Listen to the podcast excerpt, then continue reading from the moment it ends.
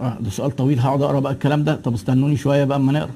راي حضرتك يا دكتور، انا مهندس ومحتار احدد مجال شغلي كشركه مقاولات استثمار عقاري، بحيث ان راس المال اللي يبدا مقاولات كشغل بحجم معقول هيبقى استثمار عقاري مبلغ صغير، في نفس الوقت ريسك المقاولات اعلى من الاستثمار العقاري وتاخر مستخلصات في المقاولات.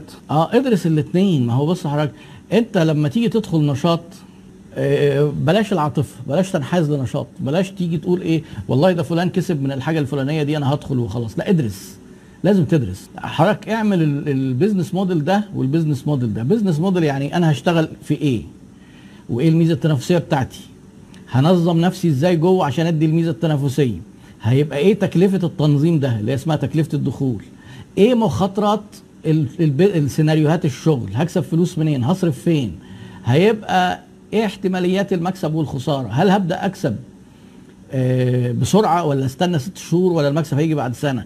في حاجه اسمها السيناريو المتشائم والمتفائل والموست لايكلي اللي هو اللي في النص.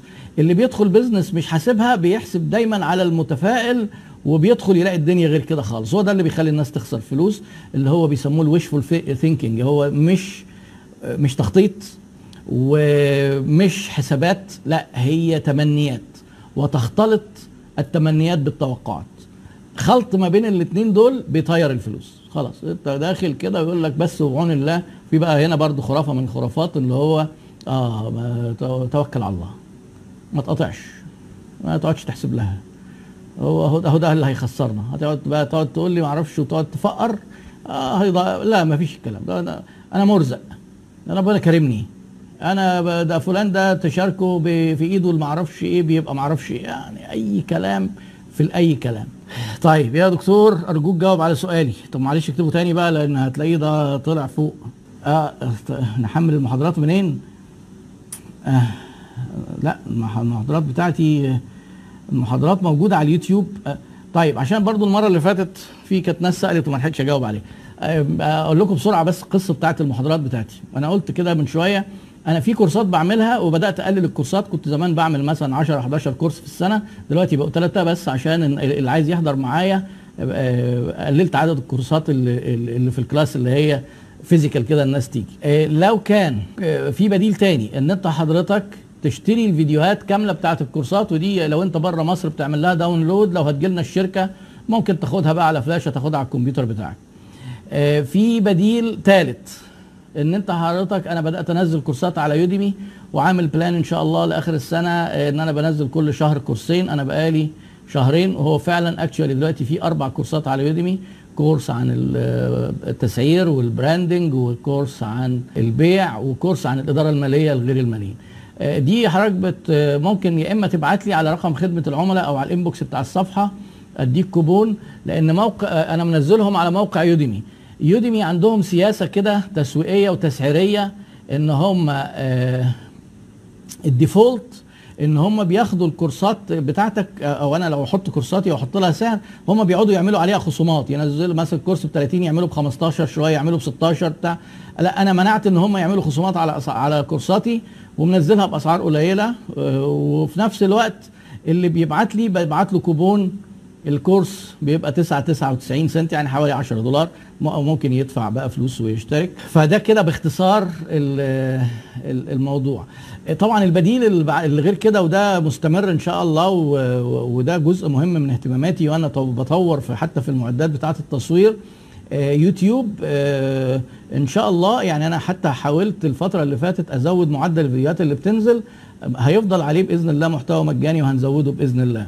اللايف كوتشنج هضطر اقول انه اي كلام وهتزعل مني ناس كتير قوي لايف كوتشز دلوقتي حبايبي، وكلهم ربنا كرمهم بقى ودخلوا السكه دي، وان شاء الله ربنا هيهديهم ويتوبوا عليهم ويرجعوا يعني.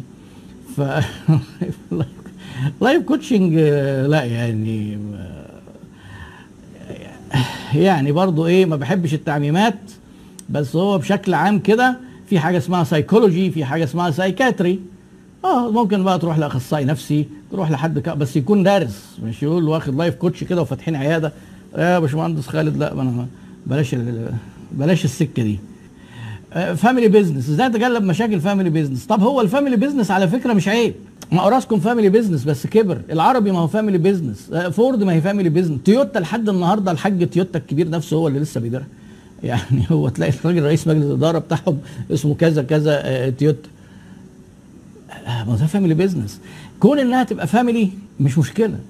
الفاميلي بيزنس ده بالعكس ده بتكون احرص، والناس الاداره العليا بيبقوا حريصين على بعض وكده. لكن انت حضرتك ايه، نحل المشاكل الاداريه ازاي سواء فاميلي بيزنس او مش فاميلي او شركه مساهمه او اي، هي دي مشاكل اداريه واحده لازم تعرفها الاول، ولازم حضرتك ايه تعرف ايه المشاكل، ايه الصح وايه الغلط، ولما تلاقي حاجه غلط ازاي تغيرها. على فكره وهي صعوبه دايما انك انت تحسن مشاكل شركتك ايه، ان انت حضرتك ممكن تفهم في وقت من الاوقات ان انت اللي بتعمله غلط. طيب هل لما بتفهم انه غلط هتعرف تصلحه؟ مش دايما سهل، احيانا بيبقى دايما التغيير صعب وفي مقاومه للتغيير، وخصوصا لو شركه كبيره وقديمه وفيها عدد ناس كتير. الحاجات الصغيره جدا لما تيجي تحاول تغيرها في ساعات بتفشل. يعني افضل نصيحه للمشروعات الخدميه التعليميه، كل النصايح الاداريه اللي انا بقولها اللي هي فيها كلها اقولها لك للمشروعات الخدميه. يعني انا مره يعني مثلا انا بدي دبلومه طويله كده شويه عشان برضو اصل ده من الاسئله اللي يعني فيها تبسيط زياده عن اللزوم. انا بعمل للناس مانيوال كده بيقعدوا يكتبوا في الكورسات شويه حاجات، المعلومات اللي انا بقولها، وبحطهم بوكسات كده عشان برضو في ناس على فكره البتاع اللي ورايا ده في ناس فاكراه ان هو كتاب وبيتباع، اللي هو البتاع ده اللي هو ده مانيوال هو عليه اسم الكورس بتاعي بس ده مش كتاب، ده بيبقى فاضي والناس بتدخل تملى فيه. انا قعدت عديت التكست بوكسز الفاضيه اللي هو بياخد كورس معايا بيقعد يملاها، لقيتهم 800. كل واحده من ال 800 دول ممكن تبقى نصيحه للبيزنس، كل معلومه من دول ممكن تفرق معاك في شركه، كل واحده ممكن تنجح ممكن تفشل او تسبب. بيبقى يعني الموضوع ايه، مانجمنت في جمله واحده is handling complexity. الاداره هي التعامل مع تعقيد. قعدت تبص على حاجات جوه الشركه وحاجات بره الشركه، واللي بره دي حاجات في المنافسين وحاجات بره قوي في الايه في الاقتصاد والقوانين، وحاجات بره خالص في الاقتصاد الدولي، ويعني بتبص على حاجات كتير، وجوه الشركه في الانتاج وفي التسويق وفي الاليه وفي وبعدين حاجات بتقوم حاصله مع بعض 7-8 حاجات جوه وبره، ومحتاج تاخد قرار. عشان كده لسه الذكاء الصناعي اللي هو بقى يعني بقى بيغلب مثلا ابطال العالم في الشطرنج ما بيعرفش يدير شركه لحد دلوقتي. يعني موضوع اعقد يعني. فبلاش الاسئله اللي بتفترض ان الاداره دي كده يعني تعالى اديني نصيحه. يعني ممكن اقول لك اهم حاجه ممكن لكن الموضوع اهم حاجه اهتم بالميزه التنافسيه بالابتكار والتسويق، اهتم بالاثنين دول. بيقول سؤال ظريف، هل ممكن الموقع الالكتروني يكون بديل المكان وايجاره؟ ممكن جدا طبعا، وعندنا في امازون. انا المره اللي فاتت برضو كان في حد سالني ويمكن الاجابه في بعض الناس فهمتها غلط، لما او مش فاكر كان في اللايف اللي فات او لا، ان هو انا عايز اشتغل تجاره الكترونيه. في نوع اسمه .com بزنس، ان انت موجود اونلاين بس مالكش محلات، زي دلوقتي سوق .com طبعا وعندنا، وجوميا عندنا، وزي امازون بقى اللي هو الموديل في العالم، واي باي. قبليها كان اي باي اقوى طبعا، امازون يعتبر يعني بقى دلوقتي هم اقوى حاجه في العالم. حضرتك ايه ميزاته؟ اولا تكلفه الدخول اقل بكتير، بس هي لازم تبقى فاهم ان ده بزنس وفي منافسه زيه زي ما تكون فاتح محل. يعني لما تكون هتروح مثلا تبيع اونلاين اي حاجه، اكسسوار حريمي، شنط، ملابس، جزم، لازم تكون فاهم السوق ده وتعرف تنافس فيه، لان كون ان انت اونلاين ما بقاش ميزه، لان في زيك اونلاين كتير دلوقتي، والناس هيقارنوك بالاوفلاين والناس هيقارنوك بالاونلاين التانيين. فانت حضرتك بتقول لي الموقع الالكتروني بديل؟ ممكن يبقى بديل، وهتوفر ايجار طبعا، هتوفر سهوله الدخول. عشان كده غالبا الاونلاين ممكن يبقى ارخص، لان مفيش الاوفر هيدز بتاعت ان في محل وان في موظفين وان في ايجار، في مصاريف في حاجات تانية. لكن بالعكس يعني في بعض ناس ممكن انت تلاقي تبدا بسهوله جدا بزنس اونلاين، لو ليك علاقه بموردين ادوك كميات حاجات بسيطه، او حتى خدت صور وحطيتها تبيع. في ناس بتعمل كده، بعد ما بتتباع بياخدها يسلمها. طيب الاخ حمدي بيسال سؤال، يا دكتور بعد اذنك شغال في مجال الزيوت الطبيعيه ومستحضرات التجميل، والعملاء دلوقتي تركيزهم على السعر المنخفض والخصومات بعيدا عن الجوده، ايه الحل؟ طيب انا بس احب اصحح السؤال، لان انا لازم حضرتك تبقى فاهم ان اي تعميم بينطوي على خطأ. ممكن تقول لي اغلب العملاء، مش كل العملاء، في عملاء بيهتموا جدا بالجوده، والا ما كانش الناس اللي بيبيعوا ساعات غاليه جدا يبيعوا في مصر، تيشيرتات غاليه، عربيات غاليه، بتتباع الحاجات دي. طيب لو انت حضرتك افرض حاجاتك غاليه او متوسطه، حاول تشوف الشريحه اللي بالنسبه لهم السعر ده مناسب. دايما في قاعده كده ان كل ما السعر ينزل كل ما الطلب بيزيد، فدايما الحاجات الرخيصه الطلب عليها اكبر. بس احنا مش عايزين نبيع لمصر كلها، وده اللي احنا بنقوله برضو للناس. احنا يعني انت حضرتك ايه النشاط اللي يقدر يبيع لمصر كلها؟ يعني لو السعر يناسب مفيش حاجه اسمها كده. فانت حضرتك مثلا عملائك عايز انت تبيع ل 500 واحد او 1000 واحد في السنه حسب بقى نشاطك يعني. فانت حضرتك تدور على الشريحه اللي هي عايزه الحاجه دي، ما تروحش لشريحه ثانيه. لو رحت نزلت الشريحه اللي هي عايزه توفر اكتر معهاش قدره شرائيه هيبدا هم يحصل مشكله، والمشكله مش هتبقى منهم هتبقى منك انت. اخترت حاجه يعني مثلا كان في ناس فاتحين رايحين يجيبوا عبايات راقيه وفاتحين في حي شعبي، مش هيبيعوا وما باعوش فعلا. لما بداوا يجيبوا الحاجات اللي اقل شويه هيبيعوا، ما هو ده المناسب للمكان. طيب الراقيه دي تتباع فين؟ في احياء ممكن راقيه لناس ثانيه لشرايح ثانيه. اللي فاتحين في المولات وبص على منتجاتهم واسعارهم غير اللي فاتحين بره. انا اقل شركه في اسعاري بالمقارنه بالمنافسين بتوعي. طب خلاص، طب ده كويس. هو حضرتك نفس اللي كنت بتسال، كنا بنتكلم في موضوع الزيوت ولا حد ثاني؟ الاخ حمدي. طب كويس، طب ما كويس اهو، يبقى انت ما عندكش مشكله. اقنع العميل ازاي؟ اقنع العميل، اقناع العملاء ده لوحده كده موضوع يعني ممكن حتى نتكلم عليه المره الجايه. في حاجه اسمها بيرسويشن، كاستمر بيرسويشن.